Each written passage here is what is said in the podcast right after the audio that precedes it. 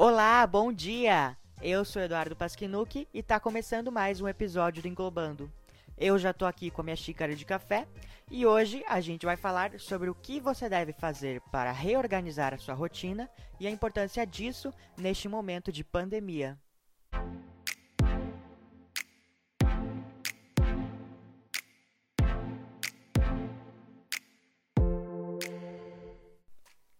E vamos começar falando sobre a necessidade de criarmos uma rotina devido ao momento que estamos vivendo.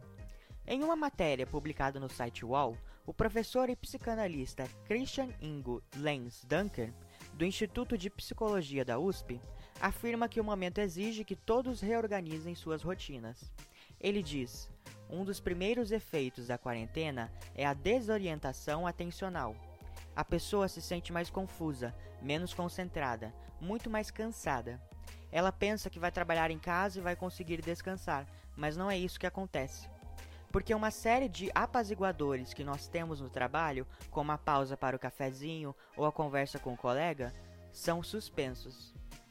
É uma crise geral, mas é muito importante a gente ter em mente que isso tudo vai passar. Pode demorar muito tempo, Pode demorar mais tempo do que a gente gostaria, mas vai passar, ressalta Dunker. Ele ainda destaca os possíveis efeitos da quarentena em dois grupos de pessoas. O primeiro é o de quem nunca foi ansioso, mas passa a ter ansiedade.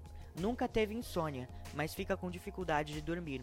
Apresenta reações muito agressivas ou irritadas. Ou então começa a se sentir confuso ou desorientado. No segundo, estão aquelas pessoas cujos efeitos da quarentena irão intensificar as dificuldades e fragilidades que já estavam presentes antes. Ele afirma que uma atitude predativa para um mau percurso são aqueles que negam a gravidade da pandemia esse tipo de negação é muito ruim, porque no fundo a gente sabe que é uma espécie de autoengano, às vezes de autoengano coletivo, e tende a produzir uma espécie de ruptura, de violação, de sentimento de traição, de instabilidade psíquica, derivada da ruptura das nossas referências simbólicas, diz Dunker.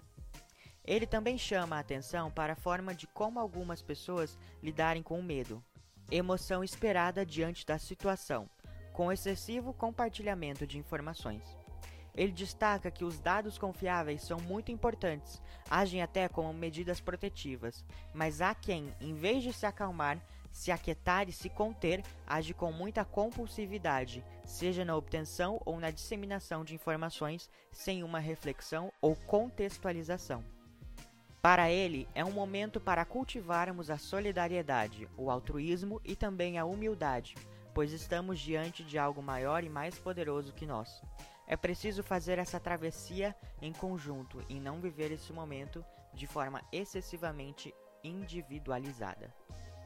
Bom, depois da gente saber que é sim muito importante a gente reorganizar a nossa rotina, eu vou contar para vocês como você deve fazer isso, resumindo em oito passos.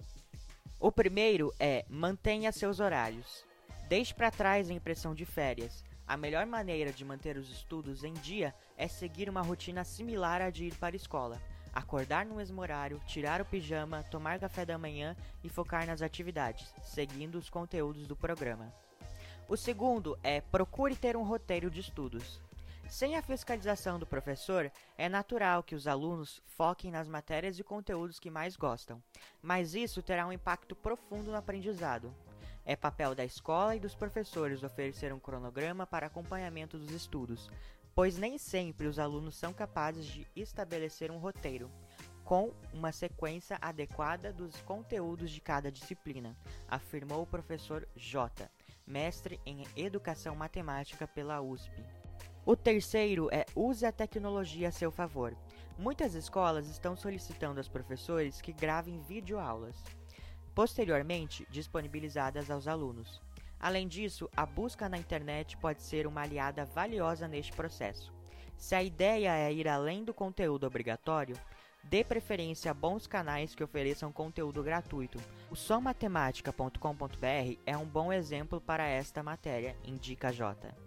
O quarto é conecte-se aos seus colegas. Uma das vantagens de estar em sala de aula é contribuir com o aprendizado dos colegas. Por isso, não deixe de manter contato. Em muitos momentos, vocês poderão trocar informações relevantes e tirar dúvidas uns com os outros. Que tal reativar aquele grupo de estudos no WhatsApp? O quinto é os pais devem ser envolvidos no processo. Estudar sozinho em casa costuma ser mais difícil para os alunos do primeiro ciclo do ensino fundamental, que compreende do primeiro ao quinto ano. Os pequenos devem demandar mais ajuda dos pais, enquanto os alunos do sexto ao nono ano conseguem ser mais independentes, afirma o professor, que dá aulas do fundamental à faculdade. Isso não significa que os pais devem ter todo o conteúdo na ponta da língua, mas se mostrarem disponíveis para colaborar. O sexto é defina um local de estudos. Esqueça a cama, uma rotina de estudos adequada pede um ambiente preparado para tal atividade, mas nem todo mundo dispõe de um quarto ou espaço exclusivo para o home office. Se esse for o seu caso, opte por ambientes mais tranquilos para dividir funções. Boas opções são os espaços onde há pouco movimento e que têm uma estrutura adequada para o uso, como vãos debaixo de escadas, varandas ou mesmo cantinhos do próprio quarto, indica a arquiteta Cris Paola. O sétimo é tenha equilíbrio. Não é hora de se atolar. Pequenas pausas devem ocorrer com uma frequência semelhante à que teria na escola ou no cursinho. Nestes intervalos, não deixe de se alimentar, se hidratar e, por que não, movimentar seu corpo. Aproveite a liberdade de estar em casa para cuidar também da sua saúde. E a oitava e última dica é: aproveite para colocar tudo em ordem. Sabe aquela bagunça de apostilas, anotações perdidas e a pilha de livros que você vivia ignorando porque não tinha tempo suficiente? É hora de colocar tudo em ordem. Jogue fora ou doe tudo que não for mais útil seja aquela caneta sem tinta, livros sem uso e papéis antigos. Para aumentar a produtividade, deixe à mão o que é mais fundamental, como cadernos, estojo, livros e notebook, aconselha Paola. Se você quiser mais informações, é só acessar essa matéria no site revistacasaejardim.globo.com. Então, resumindo, você deve definir horários para as atividades, manter os horários de dormir e das refeições, ser paciente e fazer uma lista de tarefas. Em um vídeo publicado no canal Descomplica do YouTube, intitulado Como montar um cronograma de estudos perfeito, é ensinado como montar um cronograma de estudos. O canal afirma que ele não deve ser genérico, deve ser específico e adequado ao tempo que você possui para estudar. Conhecer a sua rotina, ou seja, conhecer os seus horários, é importante mas também é importante refletir se algumas das tarefas do seu dia são possíveis de eliminar. Se sim, elimine-as. Defina seu horário de estudos. É importante pensar em qual horário você está mais disposto para estudar. Seja o mais detalhista possível ao montar o seu cronograma, organizando o horário de estudos de cada matéria. Programe seu momento de descanso e lazer. Você não é uma máquina de estudar.